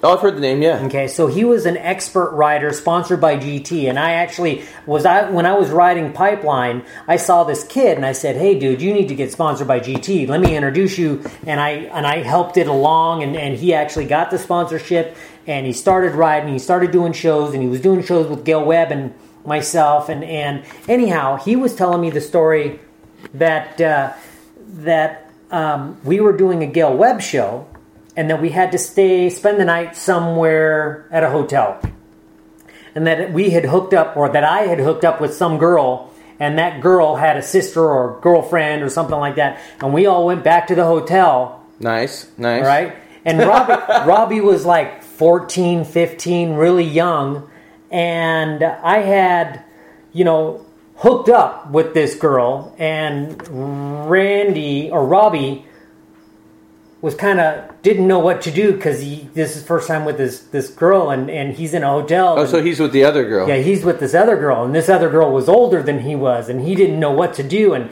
he said he was he's telling me that he had to you know literally look over to the other bed and was trying to mimic what I was doing. and I'm going, I don't, I, I don't remember. Yeah. I literally don't remember that stuff. But people tell me. And these when you were things. doing those tours, was it? I mean, when you rolled places, I mean, those tours, you bring in like thousands of people, right? thousands. I, I mean, it, it was like we were rock stars, and it didn't. I mean, like I, w- I rode a bike, I rode Yeah. a bike, but we we showed up at these contests or, or these these shows, and and literally at the the Rockville show Yeah, yeah. in in Maryland Which was one of the most epic BMX shops we would back in the day. have we would have you know the GT team, the Hutch team, the Haro team, All at the same time? all at the show at the same time, and we would all ride at one time, and and it was just an epic time. But I mean, like how many people were there was just unbelievable. And You got and- Spike Jones slanging vans inside. and- Yes. And and I don't know if you know about this. There's a there's a video out there um, that this guy Steve Markham has Yeah. and it's literally a time capsule video. And he, it's it's this little grommet kid that has this VHS camcorder on his shoulder that has took video that whole day Yeah. and is rough cut and shows the bike shop, shows myself, Josh White, and Martin Aprio, and D- Dino DeLuca all working on our bikes inside the bike shop, and it sh- he's showing the bike shop inside there, and it shows all this vintage Oh, yeah. back then and then then the show and it's really cool Oh, I- and, and what's funny is that that he markham had given this video to uh, bmx plus Yeah. as a promotional thing and say hey can you put this in the magazine and and uh, when it came out when they did this little editorial on on the video it, it broke steve's heart but in the same time you know the the the editorial that they gave it says this is the worst video ever seen but i couldn't turn it off Yeah. so the first five words worst video ever but i couldn't turn it off you know I, you can't because you're just watching it the whole time and you're It like just almost feels like you're there. yeah Yeah. so but anyhow Is that up on YouTube or anything? it's not i mean the guy sells it on on Oh, ebay really? yeah Shoot, maybe we can find a link and we can post it up for people to yeah check it out. that'd be cool Um, so yeah, you're doing the tours, and you know I've heard like I mean you guys toured so much. Did s- you know I've even like talking to Josh and Monty Hill, like I- Right, you yeah. know, and they just said you know you guys got toured to death. You know, we literally we got out of out of the van or out of the motorhome and we we started putting ramps together and we did a show as soon as we were done with the show we'd sign a couple autographs tear everything down get in the, va- the van or the motorhome and drive to the next spot get the hotel next morning wake up early go to the next spot set up same thing over and over every single day did it during the summer did it affect the way you thought about BMX? Um, it it turned a fun thing into a job, Yeah, you know, and and getting paid to ride, fun wise, was great. But then getting paid to to tell you when to ride, not so fun. and you did that for how many years? Yeah, quite, I mean, it, till the early, early '90s. Yeah, and did so when you were doing those tours? I mean, and like let's say when it kind of rolled into the early two hip contest. Yeah, I mean, you rode you rode in the early two. I ro- I think the '88 was my last year of com- competition. yeah, because you rode at the Enchanted Ramp Yeah. contest, right? With like uh, you, That was the first time that. that the one where uh, Grosso got- took the- took the naked run? naked run. Yeah, that was it. yeah, and that was that eighty eight was last year Yeah. Mm-hmm. you competed. Was that the last contest? The That Enchanted. was the last time I competed. They had had more contests after that. yeah, yeah, but that was the la- the Enchanted Ramp finals were probably the last one. Yeah. and that's one where Mike almost pulls the nine hundred. I mean, it, was- that was an Yeah, epic it was an contest. epic contest. I mean, there was a lot of stuff that a lot of people did back then that were just unreal. Yeah, I mean it, that whole contest. I, every time I that one and there's that Flint, Michigan one from Hmm. '88 that I love watching because I think some of the you know the British invasion kind of started happening. Right, right. Mm-hmm. And I mean there were so many great vert riders that came out of England at that time. You so you know I saw the, in the magazines I'd read about the Grosso Naked Run. Mm-hmm. Right, you right. Mm-hmm. were there. Uh, you, can you fill us? You know, not very many of us were there. Can you fill fill us in on what was going on with that? I mean, it's I, I remember him just um, showing up on the. Uh, all of a sudden, he shows up on the on the on the deck yeah. naked, except for a helmet and shoes. And there's a lot of people at this And contest. there's a lot of people, and especially, you know, Matt Hoffman was a young Matt Hoffman Yeah. at that time. And Matt's mom was there, and Matt's dad was there, and Matt's dad just went ape shit. Like this is not right. This is it's a kid, it's a family oriented thing. Yeah. and and you got to remember is that earlier on in in our early years of, of BMX, it's all about wearing the uniforms and it's all about being wholesome and good and and and promoting our sponsors. And then, you know, towards the end of it in 1988 and, and Grosso and those dudes. 89, He was like one of the main dudes trying to break that down. the the the bad boys of, of BMX and and uh, where you'd have um, you know Grosso and Pete Augustine and and uh, you know where you know it was looking less and less sponsored and more um, aggression was coming out and more street riding was Yeah. was there um, and and I think that's where I was you know going out at that point in how, time. how old were you in '88? Uh, no idea. exactly. We'd have to go through the math. Uh, uh, I'm I'm uh, 18 and 83, so 88 would be Five more years. yeah. So, So- I don't want to do the math in my head. Early 20s. yeah, 23. 23. Yeah. That's so young to be like. Right, right. But I mean, uh, I'm still getting sponsored by Vans tennis shoes. Yeah. I'm still doing shows. Yeah, yeah. And, you know, Knott's Berry Farm, we do live shows there, and still doing Gel Web shows, and you know, where um, getting paid to ride was more fun than, Than the con- going to competitions. And do you think s- kind of the touring and stuff took that little bite out of you too? Yeah, yeah. I mean, an organized. Um, I think the right tour would be better than just The, day gr- after the grind. day. Yeah. Some of those were just a grindhouse. Yeah, So back to Grosso. So he's up there. he's up there buck naked and uh, except for helmet and shoes and and goes for his run and and Is he actually doing tricks? Oh yeah, no, I mean big airs and one handers, one footers, uh, can cans.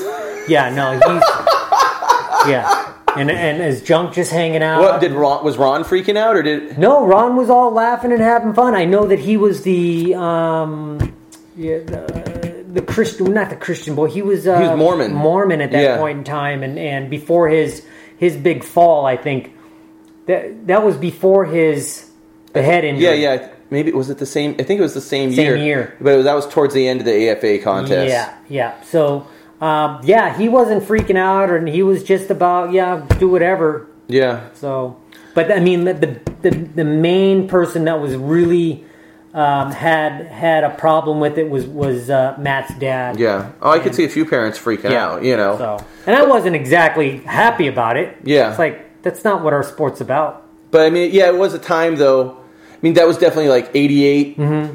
It was It- going that way. 88 to ninety two. Really felt like such everything's fast forwarded so much Mm-hmm. in BMX. You know, like how fast the bikes were. You know, the bikes couldn't keep up with how fast the sport was Mm-hmm. But going. then again, I mean, like in '88, they started trying to figure out sports. They tried to make sports up. I, I don't even- do you remember the F1 bike that they made? oh yeah, yeah, yeah.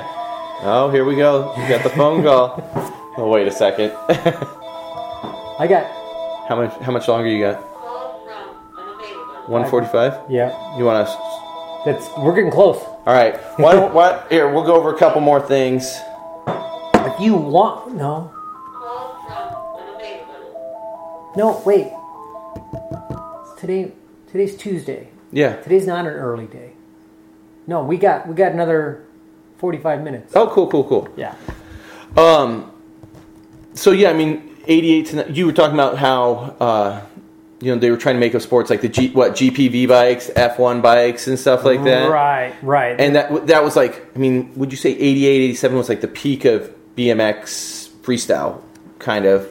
Would you say that was like be- yeah, right yeah. before the crash? Right. Yes.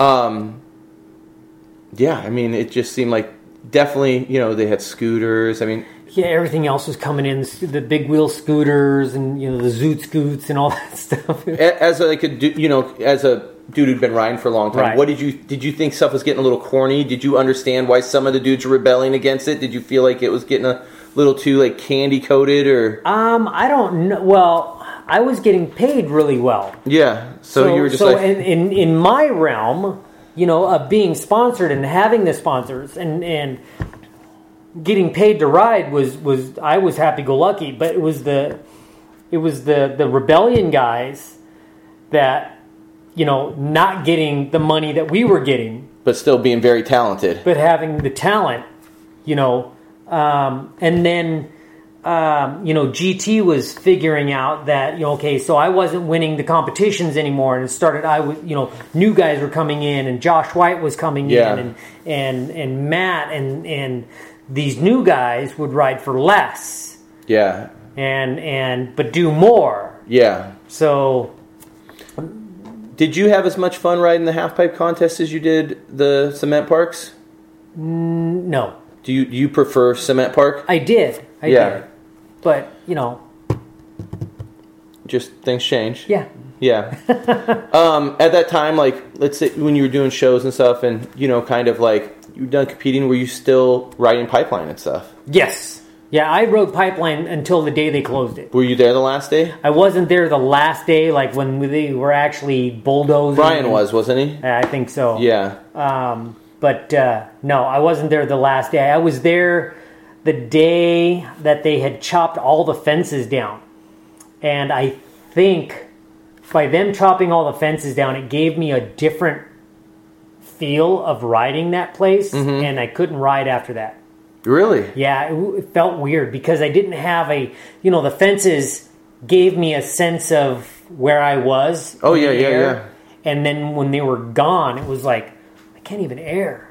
I can't. Did, did you kind of did you get flyoutitis? I did. Yeah, I did. Some people don't think that's a real thing, but I know people that have gotten flyoutitis.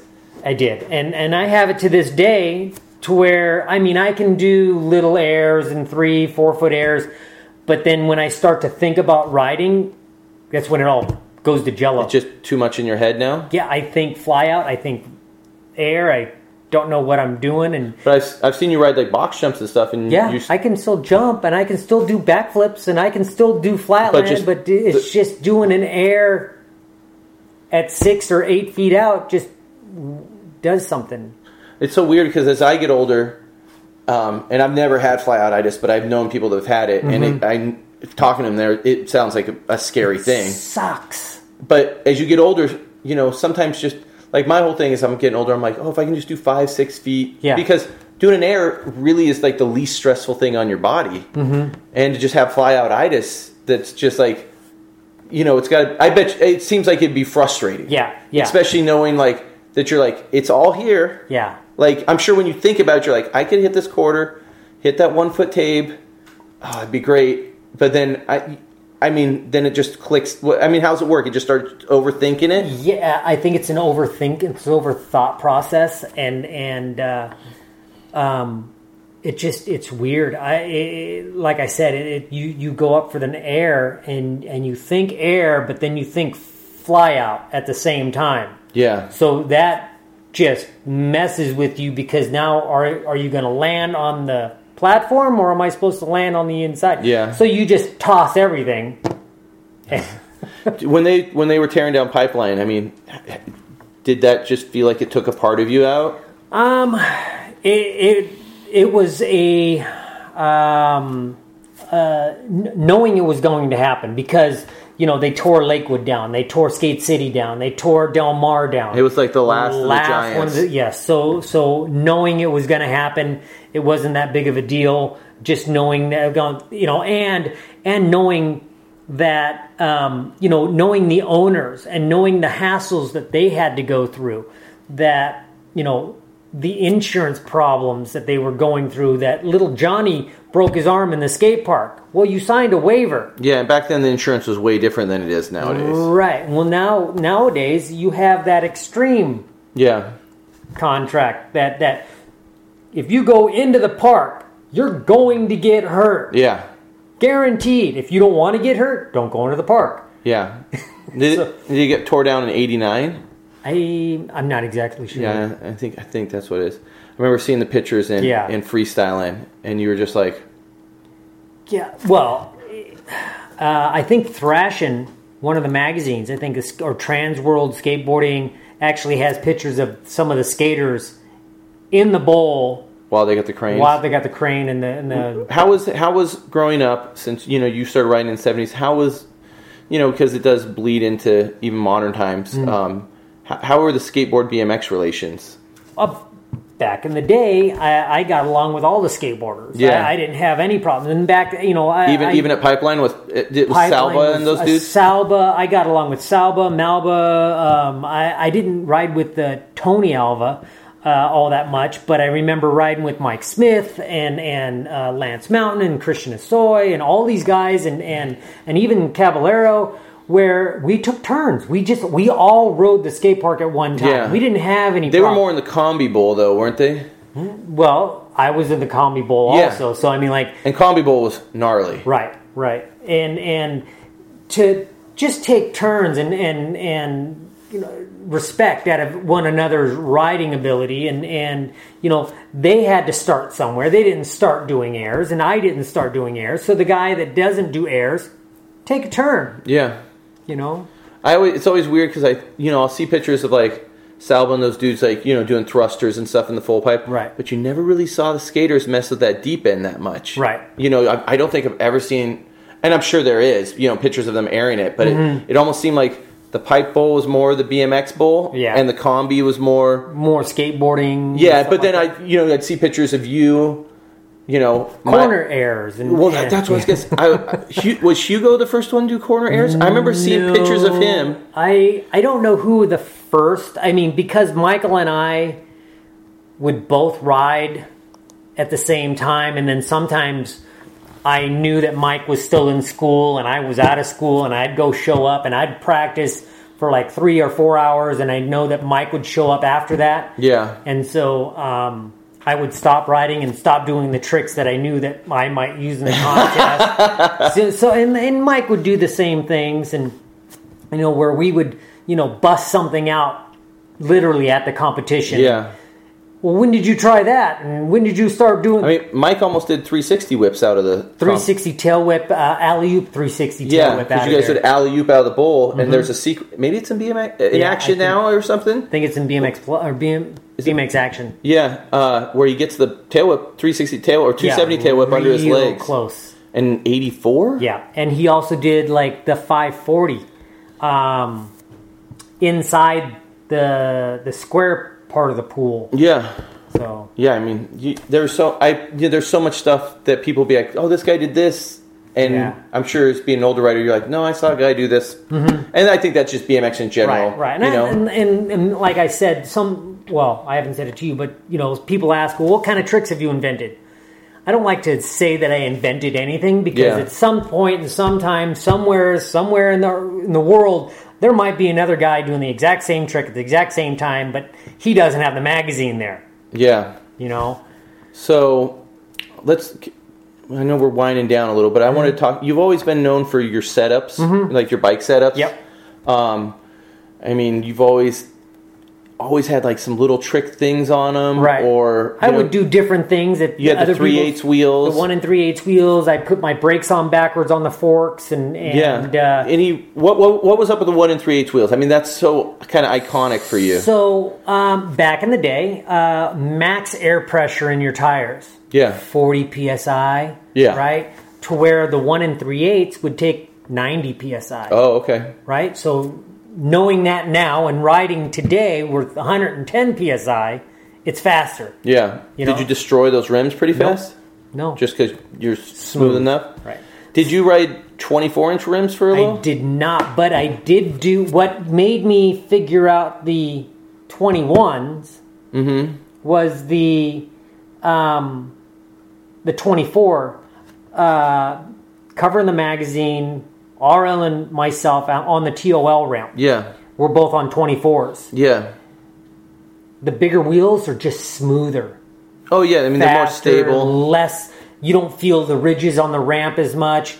And then, so when I took the one and three eighths wheels, and with the psi that I'm able to put in there, it was just faster, smoother. Could you tell you were going higher with Oh, them? easy. Yeah. Yeah. All right. Yeah. I mean, everybody. So many people just always. I even, so I even put water inside my tubes. That's not a good idea. I thought that if I was able to keep the momentum, and it was all about the inertia, Yeah. and and the gyro of the of the wheel spinning, Yeah. So if I put water inside there and I'm flowing, and I hit my brakes because I hit my brakes in the air to do my one footers, Yeah. I could let go of the brake and it would restart that wheel spinning again because the water kept spinning. I've had people put water in my tubes, and it's the weirdest, weirdest feeling ever. Yeah. So Um, it didn't help. it didn't help. let me let me check out a few of these questions. Some uh, there was something else I wanted to ask you. Um, oh yeah, about the opposite airs. I mean, we kind of touched on that with Lakewood, Right. Mm-hmm. but I know the TOL ramp. You had a photo of you doing a berm slider. Yes. Um, and I, I feel like it's one of the kind of one of the early photos of a fairly high opposite, Opposite. air. Yeah. Did you do opposite airs frequently? I, I did. I, I j- was just able to ride. w- It, on a half pipe, I would do opposite airs. On Yeah. a quarter pipe, I wouldn't do opposite airs. It was just, I would only do an air one way. Yeah. In competition, um, I would do an opposite air every once in a while just Yeah. to show that I could do it. Um, but nobody else did. how, how high could you do them? Uh, it, six. That's pretty good. Yeah. Um, here's a contest I wanted to ask you about. Uh, the 84 AFA Venice contest. Ooh. Yeah. Nine foot tall ramp, six feet wide. And you won pro flat and pr- pro ramp. Yeah. And you beat out Wilkerson and Wilkerson Nitzen. and Itzen. so, I mean, that that was a, kind of a big highlight back Yeah. then. I mean, that was Yeah. a big deal. But okay, so so the I think the judging they went off the crowd response okay. and um, Woody literally did harder tricks. Yeah. Um, but he was like a robot doing them. Yeah. He was dun dun dun dun dun dun dun dun dun. Just getting through it. And Ronnie, I think, was the same way, but on the ramps. That he'd do his air and then go to his next trick and do another air and then go to his next trick. Where I did a little bit different style and I was, uh, you know, more crowd response and and just more uh, different style. yeah. So if it was judged off of a crowd response and not necessarily uh, difficulty, I won. Was it a good, fun contest? It was a great contest. Yeah. I had I had it, we're in Venice Beach. We're riding. So, when did you leave GT? Was it 88? Uh, I think it was at the end of '88. Um, there there had you know I was getting I was getting product from GT and I was getting less money, but I was still doing tours for uh, Vans and um, Gail Webb. Um, there. I, and I think I I was announcing for one of the GT shows that Dave Volker was doing. Yeah. And I wasn't riding at that show and and the deal was uh, something happened where somebody had something and then wanted to trade for my cranks. Yeah. So I had traded for my cranks, and that I had another set of cranks at home on another bike. That you know I had multiple bikes at that time, Yeah. and uh, I think uh, Dave had mentioned something to the team manager um, at GT, Who's the which is TM then? Todd Huffman. Oh, yeah. Infamous Todd Huffman. right? So Todd um, took liberty to say, "You can't do that. You're off the team. We're not giving you any more product." and and I looked at Todd. I'm going, dude, you were sponsored by um, SE for forever. Do you have any SE frames still? Do you have any of your bikes? And he just got all bent out of shape, and I was off the team. Wow. And then, did you have? I, I heard you had offers from So like Air I had- Uni, General, Hutch. General, I had General and Hutch, and uh, I actually Hutch had had no General actually purchased the ticket for me to go to a competition. When R was that when RL and everybody He was, was he was still on on General, and uh, um, I was going to be part of the new BMX Action Trick Team okay. when I was going to ride a, a general. Um, but, uh, you know, I wasn't going to promote somebody until I got the contract signed. You knew that from the Haro stuff, kind of. Yeah. So, so even though general paid for me to go out there, I refused to wear the general. Jersey? Yeah. So that just, so my bad.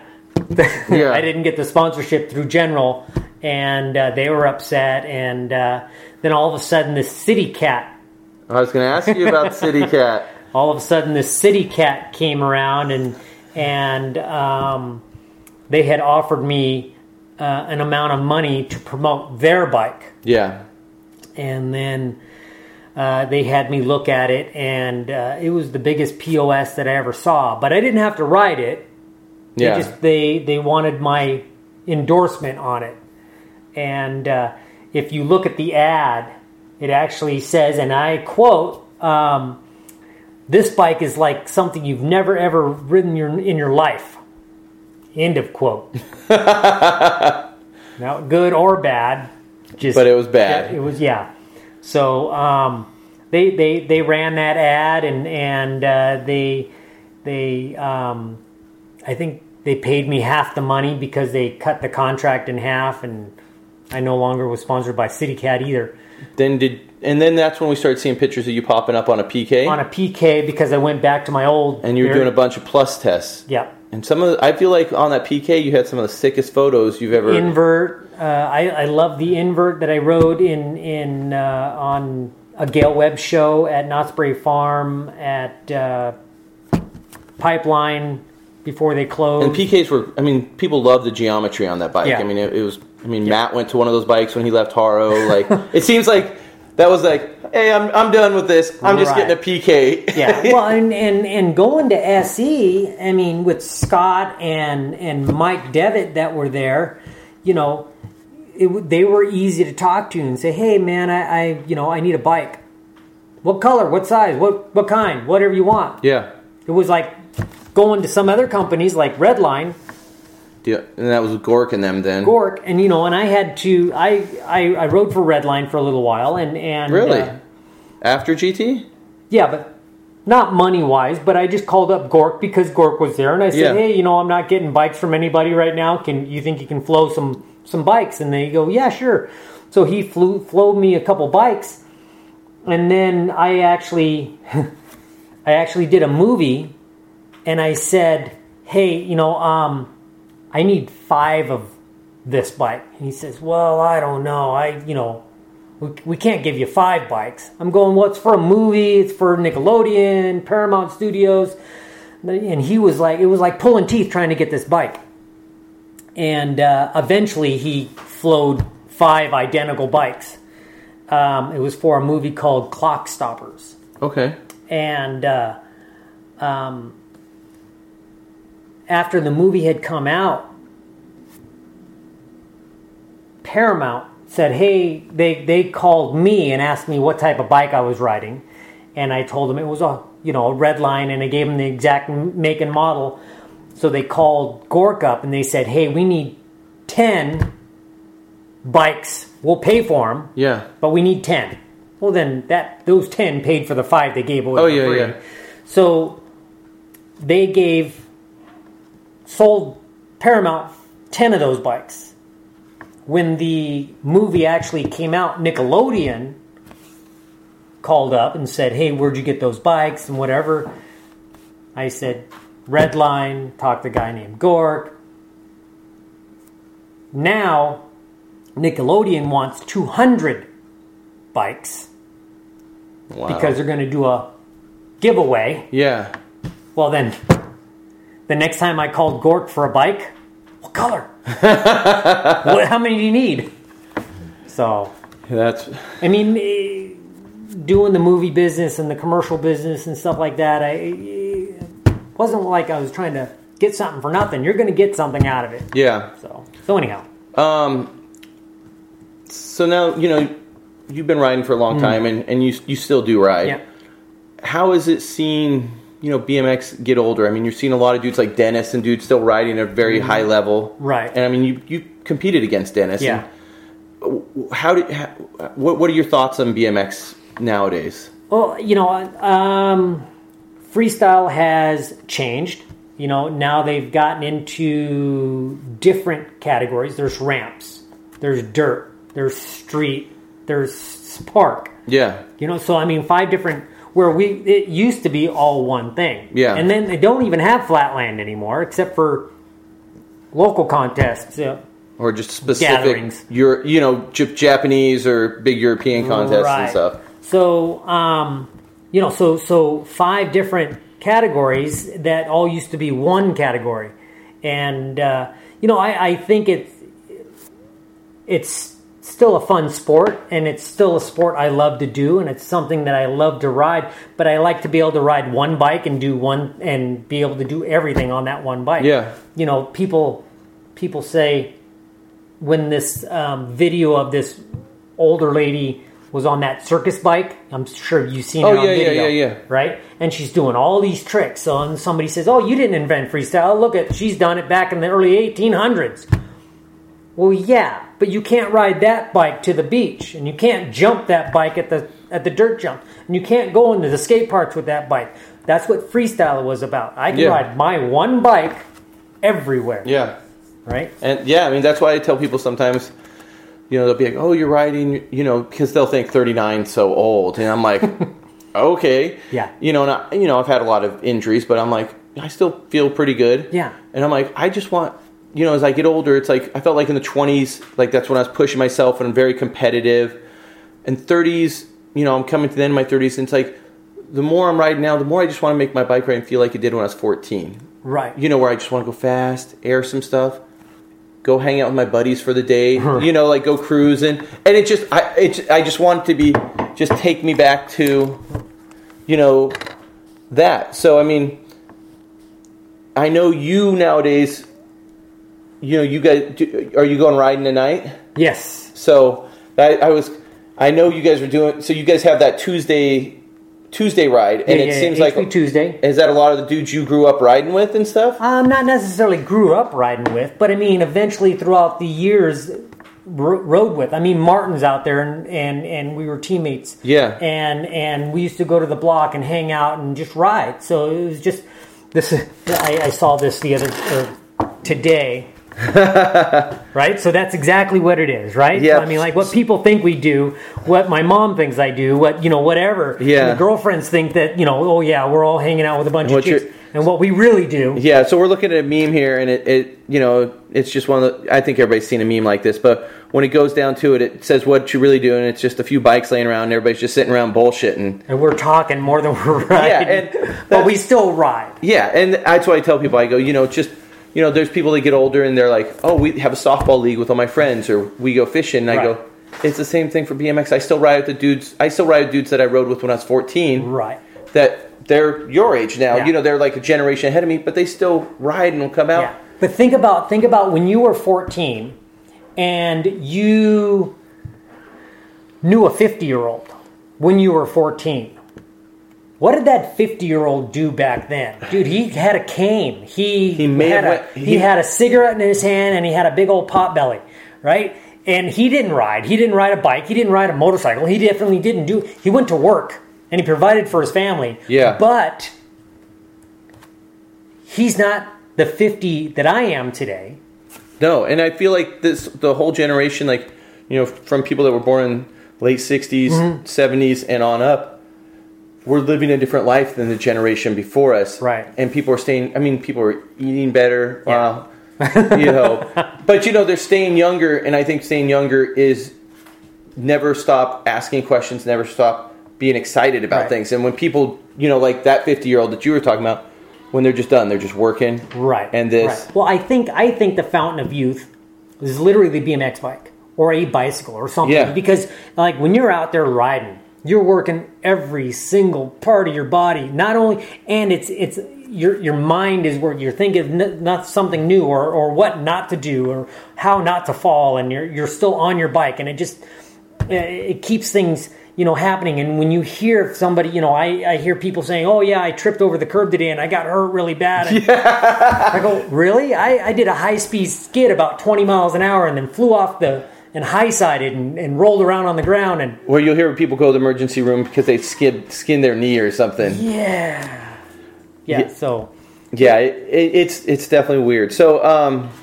I remember I- I got a few questions from the Instagram that Okay. I'm gonna run by you, all right and then then we'll probably finish her up. So, uh, uh, Team Sano wants to he, he wants to really know about your right hand drive CRX. all right so it's a right-hand drive a- 85 uh, i got it from jackson racing and uh, I, I bought it when I got back from Japan from the tour that I did for GT. Instead of GT paying me um, a bonus for going on tour, I said, and I knew money wise, uh, that if you paid Jackson, then I wouldn't get taxed Oh. for the money, and I just got a car.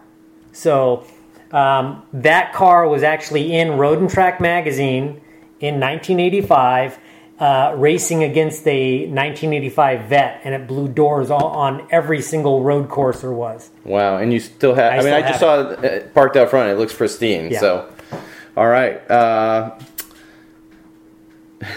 he, he, I, I wrote because I didn't even know it was the car. I go, you talking about the car, or is that another name for the city cat? uh, so, all right. We t- we covered the the three eighths wheels. Um, oh, here's a guy. He said this dude wants me to ask you if you remember doing a 360 out of the pipe bowl over the fence and landing in the parking lot by his Toyota truck, and you almost land on a chubby kid with a blue GT, and the kid's like, "That was me."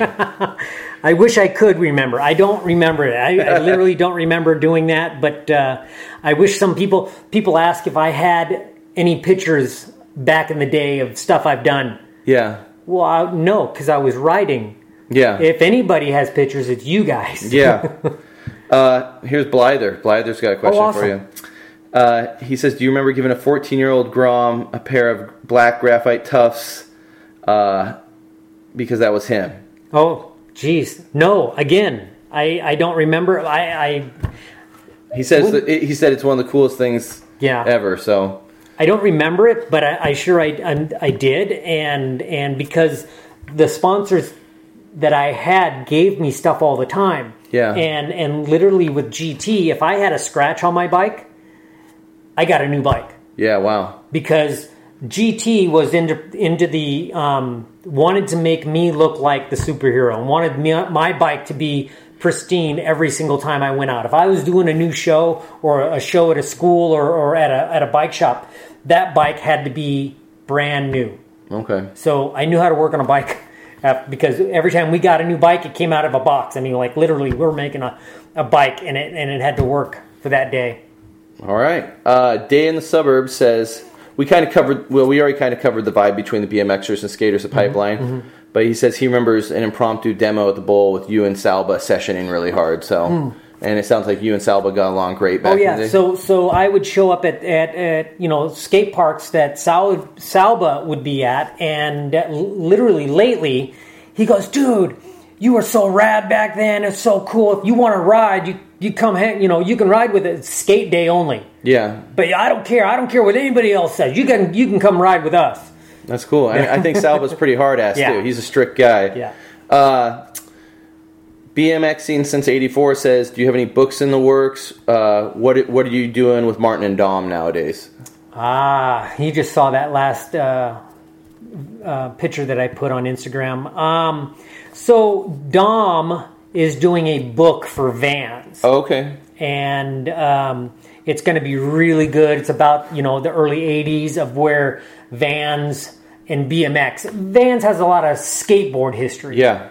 but they don't have any. They have a lot of BMX history too, and that's what Dom is trying. but to it's not as documented. no. Yeah, so So that's what Dom is trying to get together with. So I I've been giving Dom a lot of information, and Martin and and, and Dom's been going to a, a lot of uh, other people in the '80s um, and BMX. So he's gathering a lot of information. how long did you ride for Vans for? I'm still writing for Vans. So when when did you get on Vans? Like eighty three. Ooh, jeez. Um, back in the early 80s, I mean, 80, 82, 83. I think after that first magazine shot, um, they started handing me vans, not necessarily paying me, but not having to pay for my shoes was It's still was- rocking them to this day. Yeah, yeah. So we had just uh, worked out another contract, Vans and I. So um, I, tr- I, I don't know if you can put this or not, but I'm working on trying to be the uh, getting on the list, being on that one list of being the only guy that can ride the skate the the combi pool anytime I want. Ooh. That, that was one of the the stipulations I had. yeah, it'd be nice if they'd let people ride the. Co- I mean, it would be very nice. Yeah. Uh, here's Killer V eight hundred wants to know if you know whatever happened to Dave Breed. Ah, yes. Um, I'm not exactly sure where he's living, but he is a pastor Oh, okay. Uh, somewhere. Mm-hmm. Just uh, you know, preaching the, the the word of God, and that's what he's doing. okay, cool. You know, I, I, I tried to um, Facebook him and leave him a message and see how he's doing, but he, he never got back to me. All right. So Um, what that kind of I think Yeah. wraps it up. Uh, like looking back on your BMX career, like kind of what, what what are the things that you're like proud of? What are the things that like when you think of it nowadays that you're just like I'm I'm psy- I'm psyched this happened. Um, I, I'm I'm just glad I got to ride and be in the right place at the right time, and and having uh, magazines in. So I I tell I tell kids unfortunately today that. Uh, I ask them, I go, how many skate parks are here in, in just in California? Probably a thousand skate parks, easy Yeah. or across you you know just in California. I go, how many think in the U.S. you know skate parks? Hundreds of thousands. Yeah. How many magazines? How many BMX magazines are there today, right now? One. Yeah. Okay, so back in the day, um, there was five skate parks, and they're all in Southern California. How many magazines were there? Five different magazines, and where are they at? Southern California. Yeah. What are the options, or what are the uh, um, the chances of me riding BMX, getting in the magazines, riding in the skate park? Pretty good. yeah. Okay. There's a kid that rips at every one of these skate parks now. Oh yeah. There's one kid that just, and that could probably outride me right now. Oh yeah. But what are his chances of getting into a magazine? It's a whole different game. Yeah. So what is it their chance? So so being able to live the life that I have lived, and being in the magazines that I have lived been in, and being able to go where I have gone, all because of BMX. It's almost you can't put a you can't put a word to it. You can't put a it, it, it's untangible Yeah. where not one kid is going to be able to do what I was able to do Yeah. and be the places that I've been. You were just the, it's like the perfect storm. I'm in the perfect place, at the right time, at the right place, and and and I I don't think If you wouldn't have ran seven miles when you saw Bob Osborne, I might not been yeah. that was life changing. I should start running seven miles again. so All right. yeah. Uh, I don't know, you know, yeah. I, I, I, I, I don't think I would change a thing. You know, the shoulda, woulda, coulda. I don't think I would have changed anything. Everything, you know, I, w- I would take more photos. Yeah. I would, I would try to remember more. I would, I would um, build a time capsule yeah. of what I did. That's that's if I could have changed anything, that would be it. Perfect. So Thank you, man. Appreciate it. yeah, no worries.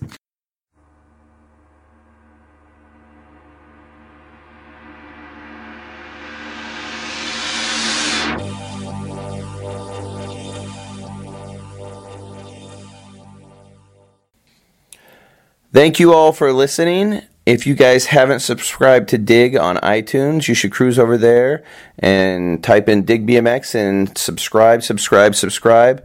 Uh, we'll be posting up a lot more podcasts here in the future.